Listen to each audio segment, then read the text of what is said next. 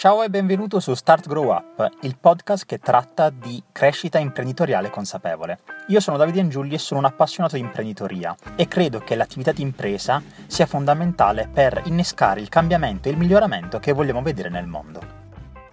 In questo episodio di Start Grow Up ho come ospite, durante l'intervista ovviamente, Andrea Solimene. Andrea è il CEO e co-founder di Seedball, e si occupa di attività di innovazione, tutto quello che ha a che fare con l'innovazione a livello organizzativo del business e a livello strategico e di corporate innovation.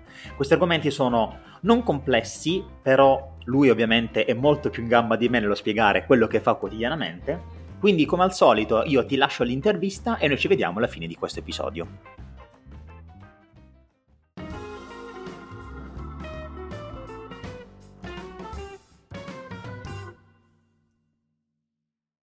Benvenuti a tutti in questa nuova puntata di Start Grow Up. Con me ospite è Andrea Solimene. Ciao Andrea. Ciao Davide, ciao a tutti.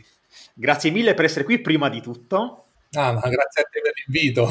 No, era, era, il minimo, era veramente il minimo e dato l'attività che svolgi, eh, secondo me l'invito era, non dico d'obbligo, ma quasi.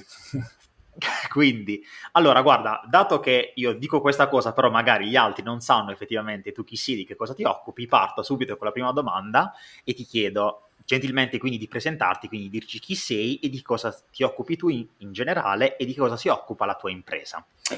Ok, sì, eh, il raccontarsi sicuramente è un qualcosa di molto complesso, soprattutto a... Eh, ai, ai propri genitori nel momento in cui ti occupi di innovazione digitale. Eh, però, Anche ai nonni è difficile, soprattutto. Sì, eh, infatti è, è, la, è, la, grande sfida, lo dicono quando, quando devi raccontare, devi picciare la tua idea di startup. Se i, i tuoi, la tua nonna ti comprende, vuol dire che eh, effettivamente hai superato qualsiasi tipo di, di prova. No, a parte, a parte, questi scherzi, io mi occupo di ehm, innovazione organizzativa e strategica, quindi vado molto a, studiare, approfondire tutti i temi, trend, evoluzioni eh, dei modelli organizzativi e dei modelli di business. E lo faccio un po' da, da, da diversi anni perché alla fine è stata una passione mh, eh, intrapresa sin da subito con prima, le prime esperienze lavorative e nel 2014 con eh, il mio carissimo amico e, ehm, e collega Giovanni Tufani abbiamo eh, lanciato Seedball che è l'azienda appunto che abbiamo cofondato.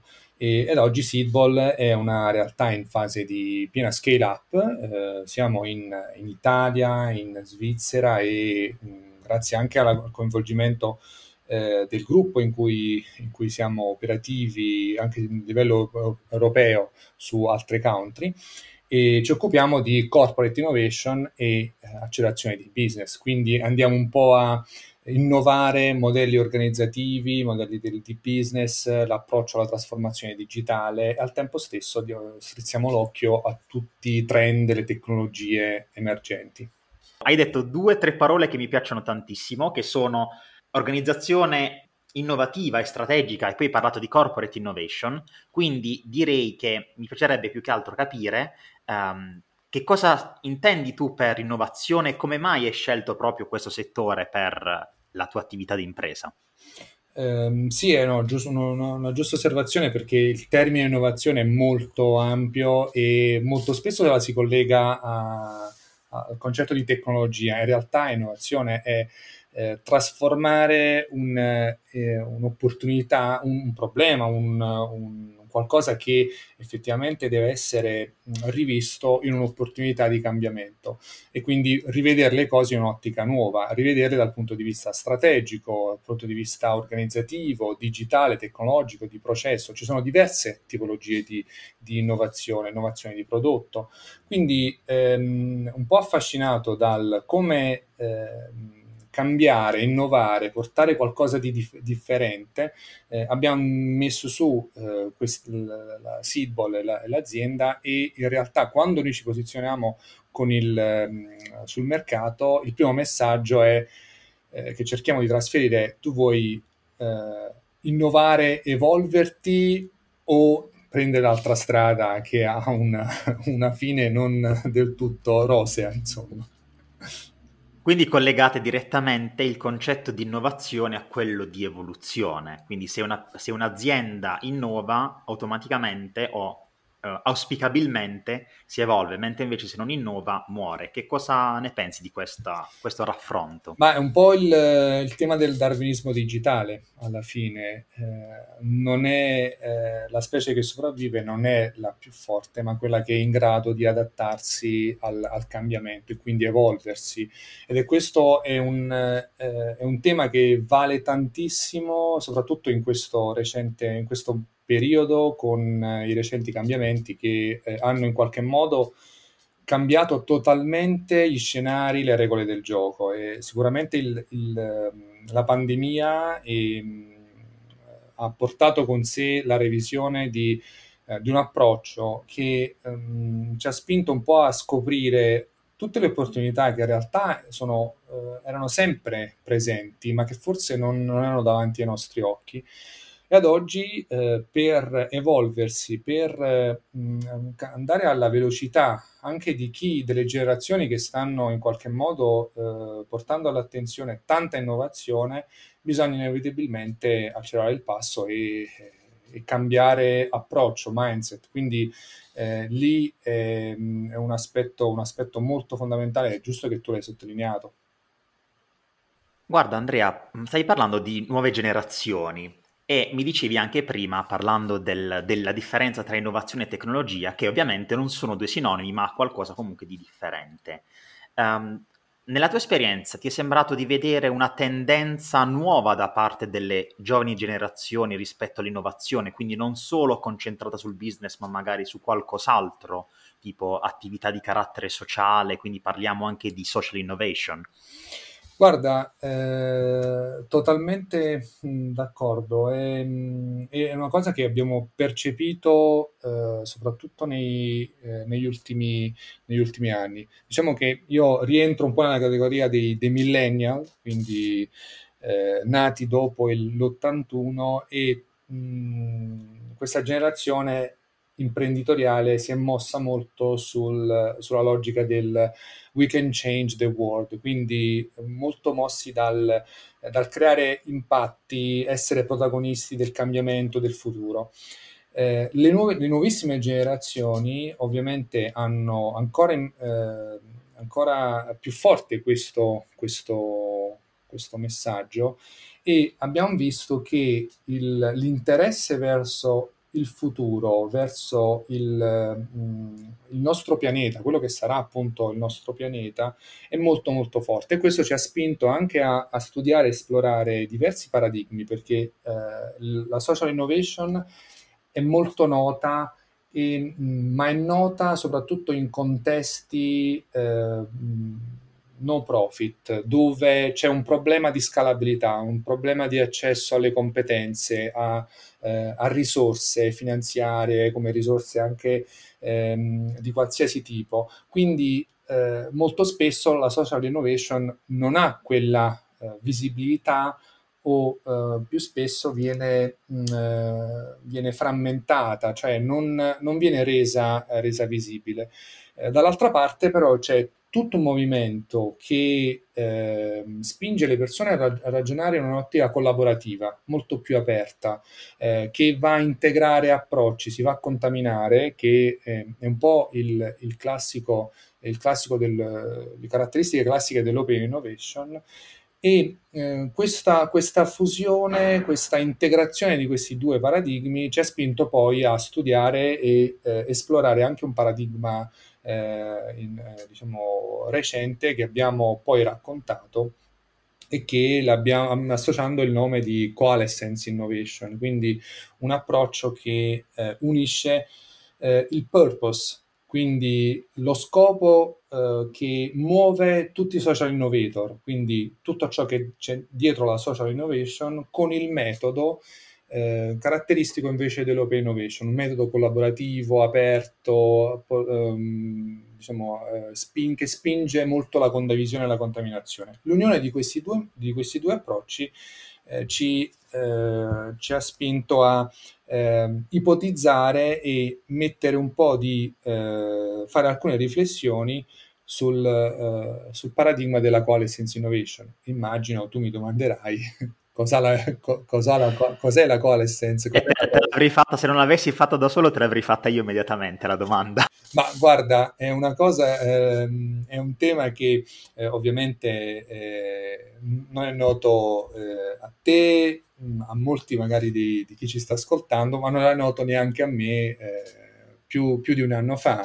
Mm, il, il fenomeno della coalescenza in realtà è un fenomeno tanto, tanto che, lo vediamo spesso, quando due ehm, aeroformi, due eh, bolle d'acqua si uniscono e mh, formano un'entità molto più grande. È un po' il fenomeno che sta dietro al, a, a, tutto il rainmaking, quindi a come, si, a come nascono le, eh, le piogge. Quindi eh, le due bollicine che oggi vediamo sono la bollicina del, dell'Open Innovation e la bollicina della, della, della Social Innovation, che unendosi ehm, pen- consentono di integrare tutto l'approccio aperto con quello più diciamo ispirazionale e grazie a, questo, a questa contaminazione riusciamo ad avere la coalescence innovation. Poi il paradigma eh, si ripercuote perché eh, è, quello, è tutto ciò che deve essere un po' alla base di ogni innovatore, ogni change agent, cioè eh, unirsi ehm, contaminarsi, aggregarsi per poi eh, creare degli impatti sociali, quindi dei, dei, veri e propri ecosistemi che poi creano dei cambiamenti, perché sai, l'ho sentito in tante altre tue, eh, po- tanti tuoi podcast in cui se non ti unisci, non collabori, poi l'innovazione la, la lasci a casa.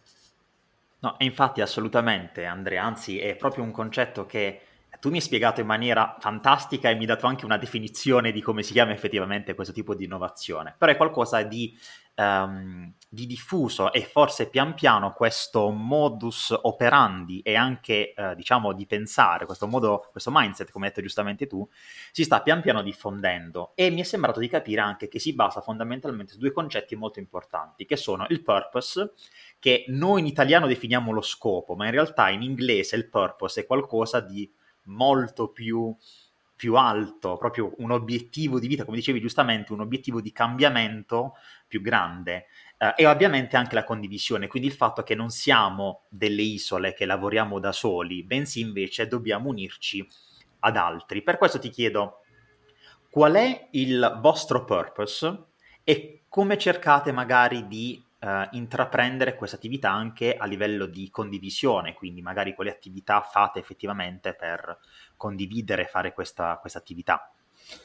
Eh, grazie per la, per la, bella domanda perché poi fa, mh, mm, mi fa tornare indietro nel tempo quando stavamo ideando Seedball e, e cercavamo in qualche modo di eh, dare concretezza al nostro, al nostro sogno imprenditoriale.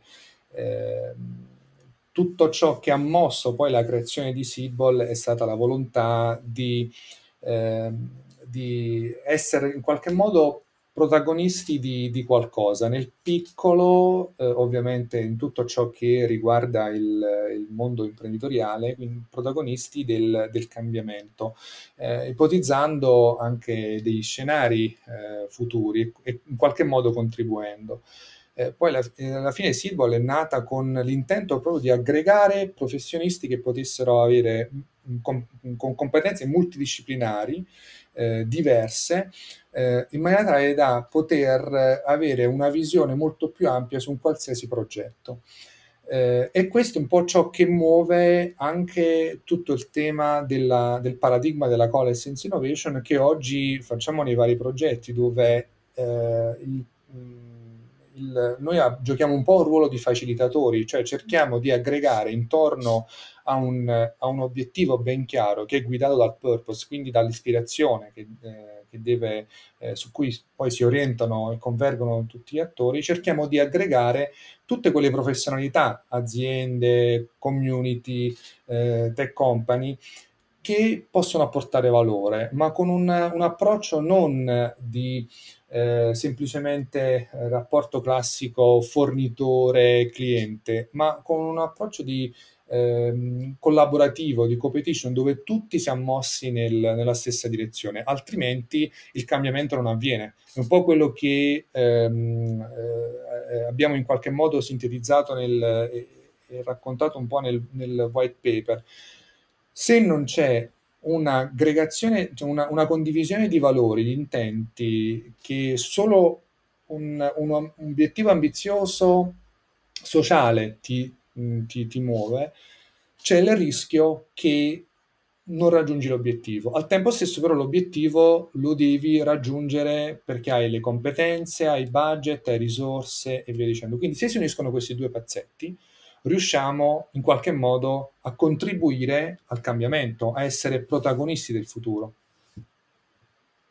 Ora, è una bellissima sia descrizione che visione in generale di come dovrebbe, eh, diciamo, funzionare il, anche il mondo in generale del, dell'impresa. Inoltre, detto la parola prima competition, quindi che molti pensano competition, quindi competizione, ma competition invece è una possiamo dire, una competizione sana, nel senso due competitor collaborano per un obiettivo più grande, non si scornano semplicemente, corretto? Assolutamente, mi piace la parola scornarsi perché molto, rende molto l'idea del, della, della, competizione e credo è, è, lì un po' il, il, il segreto, cioè mettere da parte tutta una serie di ehm, ambizioni un po' più eh, diciamo, eh, poco mh, rilevanti da un punto di vista etico, sociale, eh, per appunto eh, intraprendere un percorso di crescita insieme verso, verso, il cambiamento. Ed è quello che in realtà ehm, bisogna, bisogna, fare mh, con, in tutti i contesti. Eh, c'è sempre chi dice che eh, bisogna, mh, mm, eh, giustissimo, bisogna assumere le persone più brave di te. Eh, e come eh, lo fai internamente, lo devi fare esternamente. Paradossalmente dovresti lavorare con le persone più brave di te, quindi che possono offrire eh, quel, magari quel pezzetto che tu non riesci perché ovviamente hai, non hai le competenze piuttosto che non hai eh, le tecnologie e gli strumenti. Quindi il poter rivedere gli schemi di, di business in un'ottica molto più eh, collaborativa e aperta, dove ehm, Seedball ragiona assieme al diretto competitor, se possiamo chiamarlo tale, non può che creare valore un ecosistema si, mu- si, muove e nasce grazie alla collaborazione di tante persone che effettivamente vogliono, fare, vogliono effettuare il cambiamento. Altrimenti c'è, un, ris- c'è il rischio di una eh, guerra tra poveri, perché poi l'Italia eh, è un mercato comunque piccolo e eh, se vogliamo ragionare in ottica diciamo, globale e internazionale, dobbiamo iniziare a fare eh, coesione tra di noi. Eh, quindi eh, questo è un primo, un primo aspetto che, non banale che dimentichiamo spesso. Quindi invece di, di, continuare a scornarci, come stavo dicendo prima, iniziare un pochettino di più a forse rendersi conto delle proprie mancanze, ma non per criticarsi, piuttosto dire ok, io manco in questa cosa, ne sono consapevole, mi faccio mi faccio supportare da qualcuno che è più competente, così insieme raggiungiamo l'obiettivo e non ok, non sono competente, lo nascondo, non devo far vedere che non sono competente in qualcosa. Sì, l'hai, l'hai sintetizzato perché è così alla fine, il, il, il, è come ragionano anche le, le, nuove, le nuove, generazioni. Eh, credo che eh, anche, anche, i vari modelli di business e i modelli organizzativi eh, degli, anni, degli anni 90 che si basavano sulla concorrenza spietata, concorrenza verso l'esterno, ma anche internamente, ormai non riescono più ad avere ehm, il, la stessa valenza e lo stesso riscontro ad oggi, perché la piramide dei valori è cambiata.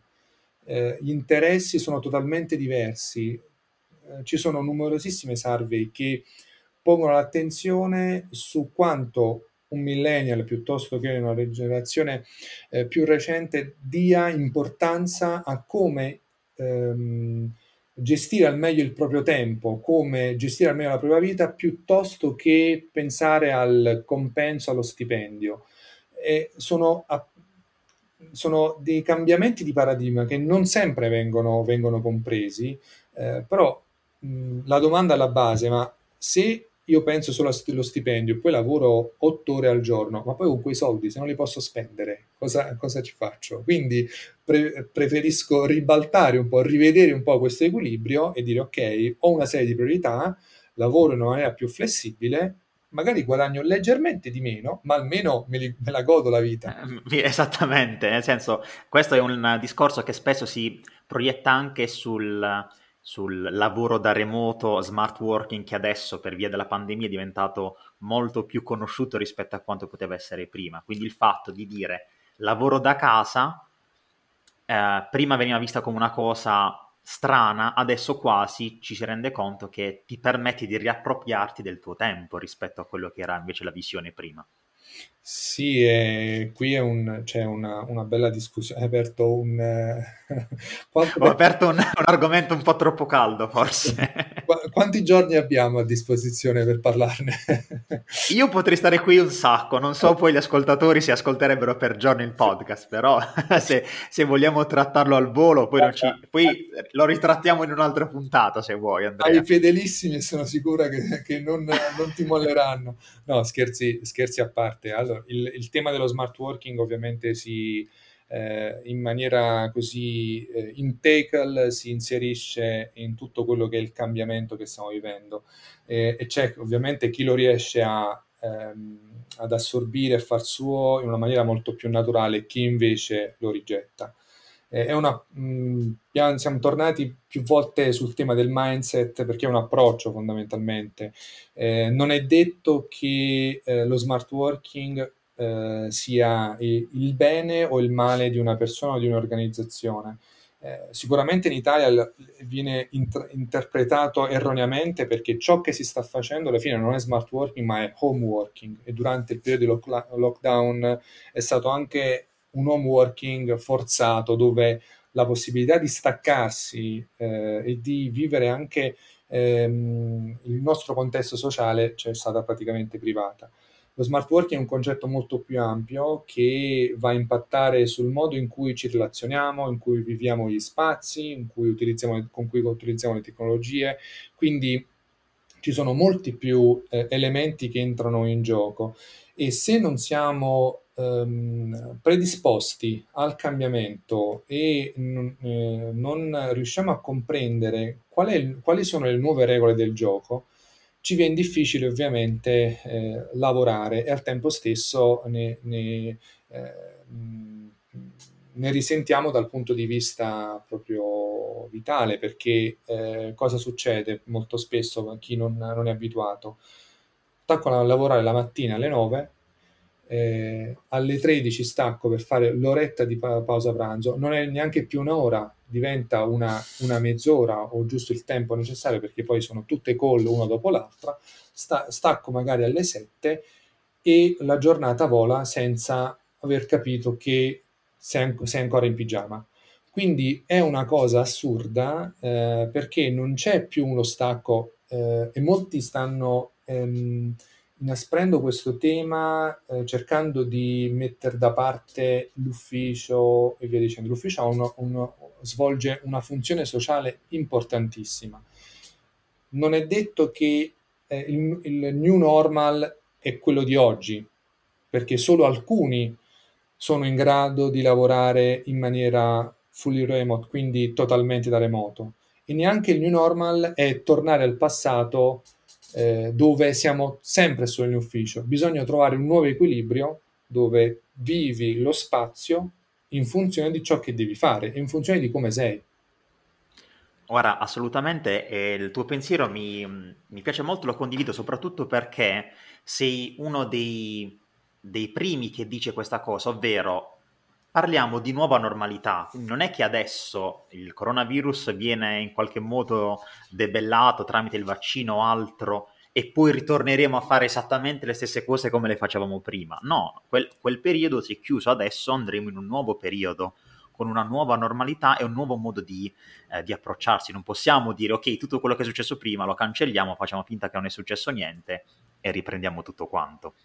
C'è, c'è chi spera ancora in questo, eh, questo è il problema, però um, è normale che il new normal è quello che sarà eh, in, un, in, una ridefinizione del, di, del, nostro, eh, del nostro equilibrio eh, sarà un qualcosa che spingerà sicuramente ognuno di noi a attuare dei, dei, cambiamenti, perché c'è chi lo rigetterà e quindi avrà comunque eh, un continuerà, continuerà, a opporre resistenza eh, fino, fino a quando sarà, sarà, sfinito, perché poi alla fine eh, dobbiamo anche considerare che ehm, il ritorno al passato non può essere, non ci sarà mai e eh, anzi chi più è in una fase diciamo attendista chi più solleva resistenze eh, più si troverà in difficoltà nel futuro. È normale che eh, questo periodo è un periodo di, ehm, di, complessità, di crisi, ma non sono certo io a dirlo per primo, ci sono, sono tante persone che hanno eh, hanno detto che il, eh, ogni, ogni, periodo di crisi è un, periodo, un periodo di crisi è un periodo di opportunità, quindi è in questo momento che vengono eh, rotti quelli che, i classici equilibri e da qui c'è il terreno fertile per porre nuove certezze e costruire nuovi, eh, nuovi castelli. Guarda, è questo pensiero che hai detto si ricongiunge a quello che è un adagio filosofico giapponese, se non sbaglio. Nel problema, chiamiamo così, nella disgrazia c'è l'opportunità. Ecco, questo forse è il miglior modo per definirlo. E inoltre ho notato che mentre parlavamo di questo argomento, siamo ritornati a quello che dicevi inizialmente, ovvero che si innova per evolversi oppure non si innova. Quindi in questo caso l'innovazione quindi il cambiamento, che diciamo facciamo questo parallelismo tra innovazione e cambiamento, ti porta ad evolverti, oppure rimani, come dicevi, indietro in posizione attendista e pian piano ritro- ti ritroverai sempre più indietro. Verità sacrosanta, è quello che, quello che succede in, in, in, tantissime organizzazioni. Poi devi sapere che allora, noi eh, come azienda, ma siamo come professionista, poi eh, studio da tempo tutto il tema, l'evoluzione delle, delle, delle organizzazioni e eh, nel 2014 abbiamo scritto un ebook, The Smart Working Book, eh, un po' per sensibilizzare le, mh, le, organizzazioni verso un nuovo approccio al lavoro. Era il 2014 e fino a prima della pandemia posso dirti che noi eravamo visti come degli stregoni. Quando andavo a parlare di smart working e cercavo di, mh, mm, eh, di raccontare eh, che prima o poi uno tsunami, anche se facevo riferimento a uno tsunami di tecnologia, eh, ci avrebbe travolto e cambiato i nostri, i nostri, i, i nostri schemi, eh, poche persone effettivamente riuscivano a cogliere questo, questo aspetto. Ovviamente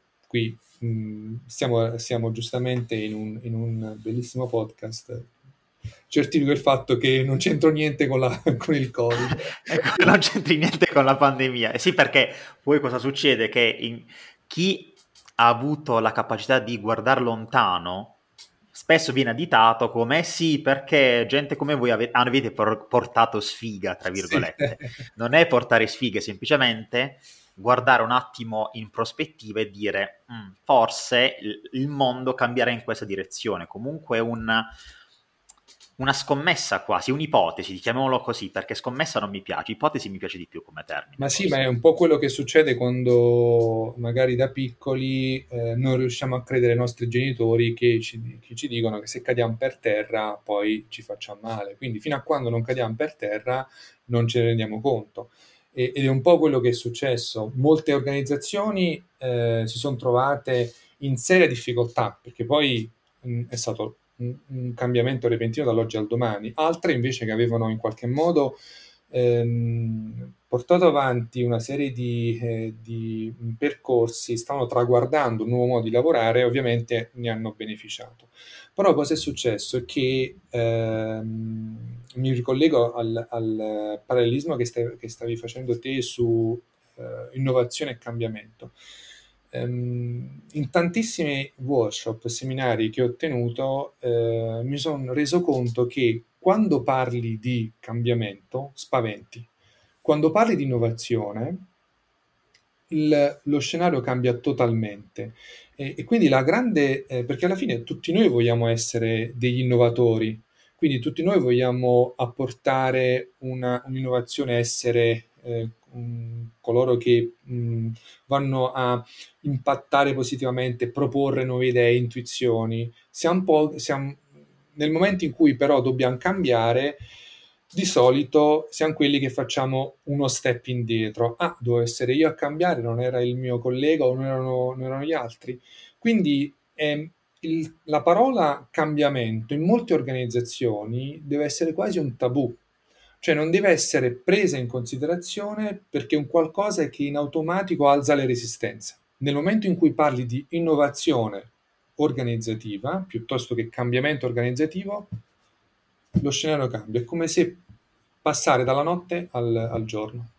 Le persone si predispongono meglio perché si sentono meno forse prese sul personale, diciamo così. Non devo cambiare io, è in generale la struttura che deve essere, deve essere innovata. Quindi io faccio parte, non sono, non subisco il cambiamento, faccio parte dell'innovazione. Eh, invece chi è innovatore vuole essere il primo a, ad agire, a mostrarsi, a eh, iniziare a costruire anche uno storytelling, quindi il perché è nata quell'idea e come effettivamente la possiamo portare a fattor comune.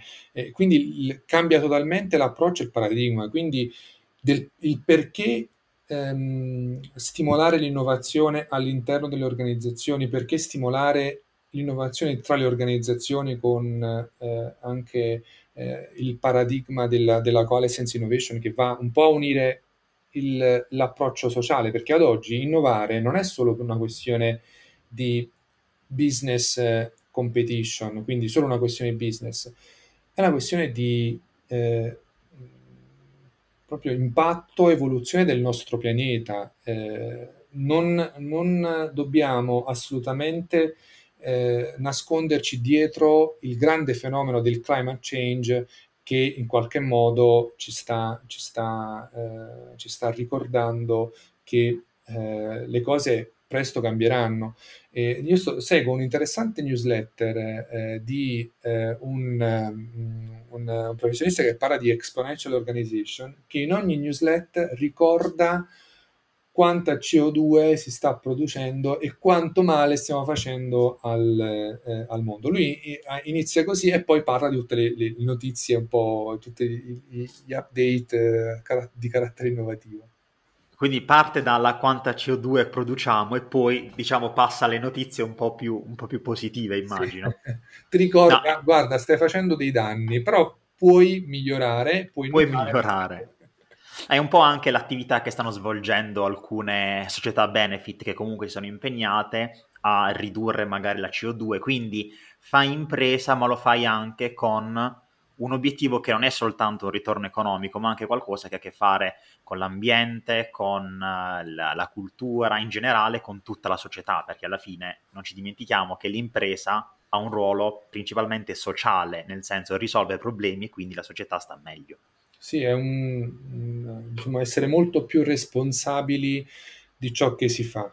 Quindi il, eh, non dobbiamo vedere i due mondi separati come business innovation e social innovation, dobbiamo unirli eh, perché aziende che effettivamente oggi eh, possono creare degli impatti e sempre più andiamo verso una convergenza delle industrie, una convergenza delle tecnologie. Eh, quindi ehm, i, i, grandi player eh, soprattutto devono guidare questo cambiamento.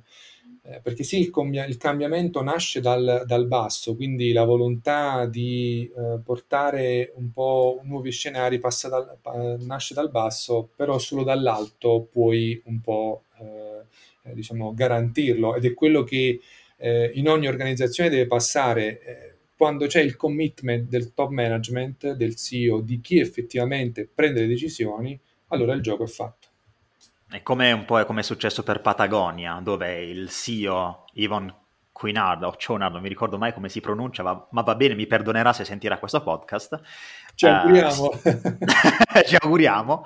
Uh, è stato il primo a dire ok, voglio che la mia azienda prosegua in questo, in questo senso. Quindi, essendo lui a capo dell'azienda, è riuscito a cascata a creare questo grosso cambiamento. Non è che non si crea dal basso, ma ovviamente dall'alto ci sono un pochettino più di risorse, quindi il cambiamento avviene un po' più velocemente. Sì, poi bisogna avere appunto quella visione, ehm, quella, quel coraggio soprattutto, perché eh, c'è anche l'esempio di, di Zappos quando eh, azienda americana che ha deciso di sposare un po' il modello dell'olocracy, quindi andare a eh, rendere la, la, il modello decisionale totalmente distribuito, flat, eh, ha realizzato un manifesto e eh, ha chiesto ad ogni dipendente di sottoscrivere questo manifesto, eh, che fondamentalmente parlava di principi, di valori che sono dietro all'organizzazione.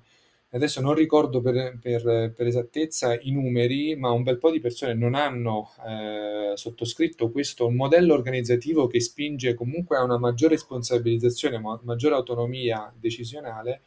E mh, eh, molte persone non hanno accettato questo, questo, questo cambio di, di paradigma, eh, però è stata una, una, una, scelta, una scelta forte, giustificata con il fatto che ad oggi le persone che hanno sottoscritto sono fully committed, quindi sono ingaggiate totalmente, an- sposano in pieno la visione del founder e quindi fondamentalmente si va in un'unica direzione, quindi non, non, sono, non c'è nessun tipo di rallentamento. Quindi non è che hanno firmato tanto per, nel senso se hanno firmato sono assolutamente sicure, quindi sei, sei certo che se l'hanno fatto si proseguirà. Guarda, hai tirato tra l'altro fuori un argomento, quello di Zappos, che purtroppo ne, recentemente è, è, venuto a mancare il fondatore. Io consiglio in generale a tutti gli ascoltatori di leggersi il libro Delivering Happiness, che tratta appunto della storia di Zappos, perché forse è un esempio di come un'azienda, eh, diciamo, di questi anni, sviluppata in un certo modo, poi acquisita da Amazon, eh, abbia comunque la possibilità di seguire quel famoso purpose di cui parlavi prima e di creare effettivamente un cambiamento concreto. Uh, Andrea, guarda, um, io vorrei farti due domande un pochettino più personali prima di andare verso la fine della nostra intervista, però ovviamente personali non troppo. Uh, la prima riguarda le paure, ovvero uh, tu hai detto comunque di aver iniziato questa attività imprenditoriale eh, dico recentemente, dico recentemente, però comunque ti sei lanciato in un'attività imprenditoriale, quindi quale paure hai dovuto affrontare prima di partire, se ce n'era una in particolare, e come l'hai affrontata questa paura? Ma guarda, il, la paura, eh, non parlerei proprio di paura, ma piuttosto era come lo dico ai miei genitori, perché avevo comunque un, un contratto eh, a tempo indeterminato, cioè collaboravo con, una, con, un'azienda che si occupava di consulenza strategica organizzativa, quindi comunque era un, eh, in linea con poi il il percorso di professionale che poi ho seguito con Seedball. E mh, mm, mi occupavo sì di una serie di progetti anche lavorando con startup eh, però dopo tre anni era il 2000, eh, 2011 eh, 2011-2012 quindi mh, mm, lavoravo tre anni tre anni e mezzo eh, ho avuto appunto la fortuna di conoscere eh, Giovanni, eh, abbiamo iniziato a fare nostri, le nostre prime riflessioni, non in un camper, non in un garage, quindi non abbiamo, abbiamo un altro tipo di storia. Eh, meno, però... meno Silicon Valley, più italiana. Eh, sì, sì, molto, molto it- più italiana e, diciamo, essendoci in, in, uh, incontrati a, a Roma è associata a una bella carbonara, quindi comunque il contesto è prettamente, prettamente italiano. Eh, e queste valutazioni eh, di iniziare comunque a mettersi in, in proprio dove eh, le prime idee su cui stavamo ragionando non erano assolutamente seedball, erano altre idee imprenditoriali, quindi abbiamo vissuto anche dei momenti di brainstorming, di un primo fallimento di una, di una piccola startup che idea di startup eh, digitale su cui sta lav- stiamo lavorando, però la, ehm, il decidere eh, senza un vero portfolio clienti, quindi n- neanche una seniority, perché parliamo eh, nel, 2000, eh, nel, 2011 io avevo appunto 26-27 anni, più o meno nel periodo eh, a cavallo eh, tra il 2011 e il 2012, eh, non era facile poi dirlo a persone, ai nostri genitori che comunque avevano investito eh, in, in, noi e mh, avevano comunque cioè, hanno comunque una, un approccio, appartengono a generazioni differenti, quindi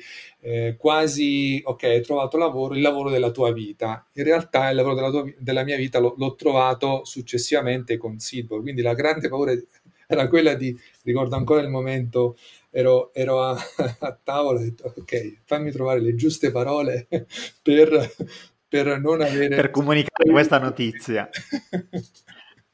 No, eh, grazie per aver condiviso questa, questa, questa, storia, ma anche, tra virgolette, la paura, nel senso molti si aspettano chissà quale paura particolare. Alla fine dirlo ai propri genitori è comunque qualcosa da affrontare, perché appunto dicevi hanno investito, quindi per loro, tra virgolette, può essere una delusione, ma in realtà se hanno investito in te, il fatto che tu ora lavori come imprenditore è sinonimo che il loro investimento comunque è andato più che a buon fine, direi.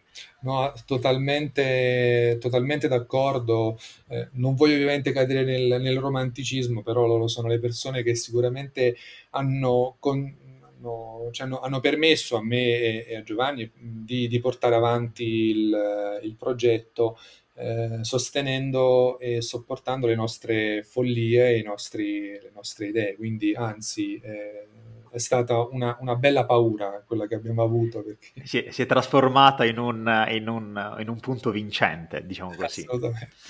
Andrea, guarda, um, prima di andare verso le conclusioni, la domanda che volevo farti è: hai un consiglio che daresti a qualcuno che vuole iniziare a fare impresa, pro- soprattutto magari in questo periodo così particolare?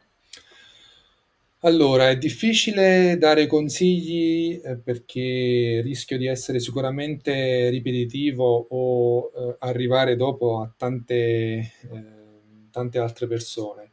Ehm, io mh, mm, lo forse il consiglio che eh, posso in qualche modo, mi sento di, di dare, facendo anche un po', ehm, diciamo, ritornando su, sulla mia esperienza, è quello di eh, leggere, apprendere, ascoltare il più possibile.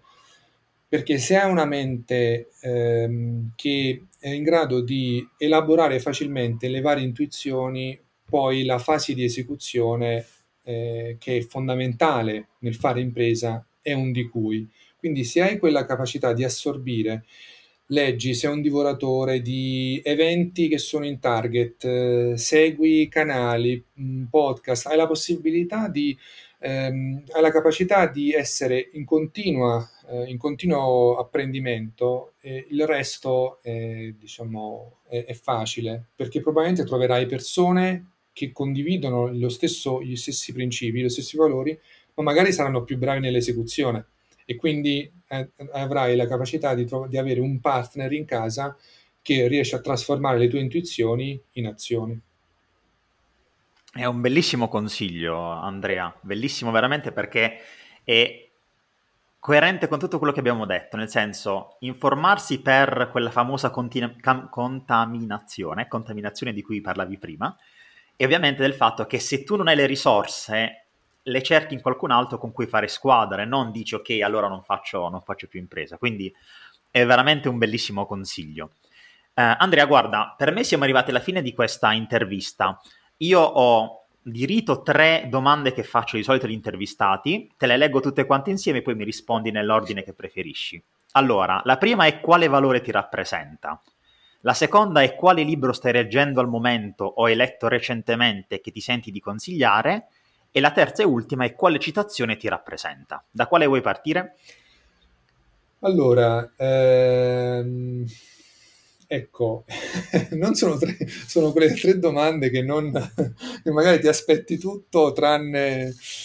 Eh, allora, partiamo dal sicuramente l'ultimo libro che ho letto e che consiglio di eh, in qualche modo approfondire perché mi ha permesso un po' di contestualizzare anche tante cose, come l'uomo ha scoperto il, il futuro, che è Homo sapiens, quindi breve storia del, dell'umanità, eh, che eh, molto, è, un, è, un, libro che eh, ti aiuta un po' a ripercorrere come noi siamo, come l'Homo sapiens si è evoluto e come ci siamo sempre più spostati dal nomadismo al collettivismo, eh, cosa che è ancora da, ancora da raggiungere e, e quindi eh, consiglio di, di, di, leggerlo perché ehm, io l'ho trovato particolarmente interessante. Eh, quindi la prima l'abbiamo smarcata, giusto? La prima l'abbiamo smarcata. Ora, valore o citazione, quale scegli? Allora, ecco, um, la, forse la, la, la, citazione che poi è, è a firma della, del, del, della mia mail in, in, tante, in, tante, altre occasioni che non puoi scoprire nuovi oceani se non hai la, forza di abbandonare alla fine la, spiaggia, quindi se non riesci, se non hai la capacità di spingerti oltre, eh, resterai sempre dove, dove, sei. Quindi forse qui credo che mh, mm, si possa anche nascondere il, eh, il, valore che in qualche modo mi, mi rappresenta, cioè la, la vedere sempre oltre in maniera positiva, quindi spingersi, poi magari andrà male, però comunque hai, hai appreso qualcosa, hai imparato qualcosa. Fantastico Andrea, Sono, è una citazione bellissima e mi piace che poi hai collegato la citazione al valore. La sono cavata bene. Te la sei cavata molto bene. Perfetto Andrea, guarda, l'intervista di conseguenza possiamo considerarla conclusa, quindi io veramente ti ringrazio un sacco per essere stato qui, con me qui oggi ma grazie a te, è fantastico. grazie. E ovviamente saluto tutti quanti gli ascoltatori che ci hanno ascoltato fino a questo momento e ci vediamo alla prossima. Grazie ancora Andrea. Grazie, ciao Davide, ciao a tutti. E anche la puntata di oggi con Andrea finisce qui. Che te ne pare degli argomenti che abbiamo discusso durante questa puntata? In particolare te ne cito alcuni, come per esempio il purpose, quindi l'obiettivo come potremmo tradurre maccheronicamente, ma che abbiamo capito non essere esattamente la stessa cosa. Oppure il cambiamento, il cambiamento visto come un'azione comunque che si subisce piuttosto che si fa in prima persona, mentre invece l'innovazione può essere vista come qualcosa che facciamo noi attivamente, quindi io faccio l'innovazione, di conseguenza mi sento caricato di questa responsabilità e la faccio in maniera più contenta. Inoltre abbiamo parlato anche di remote working, di competition, quindi competizione.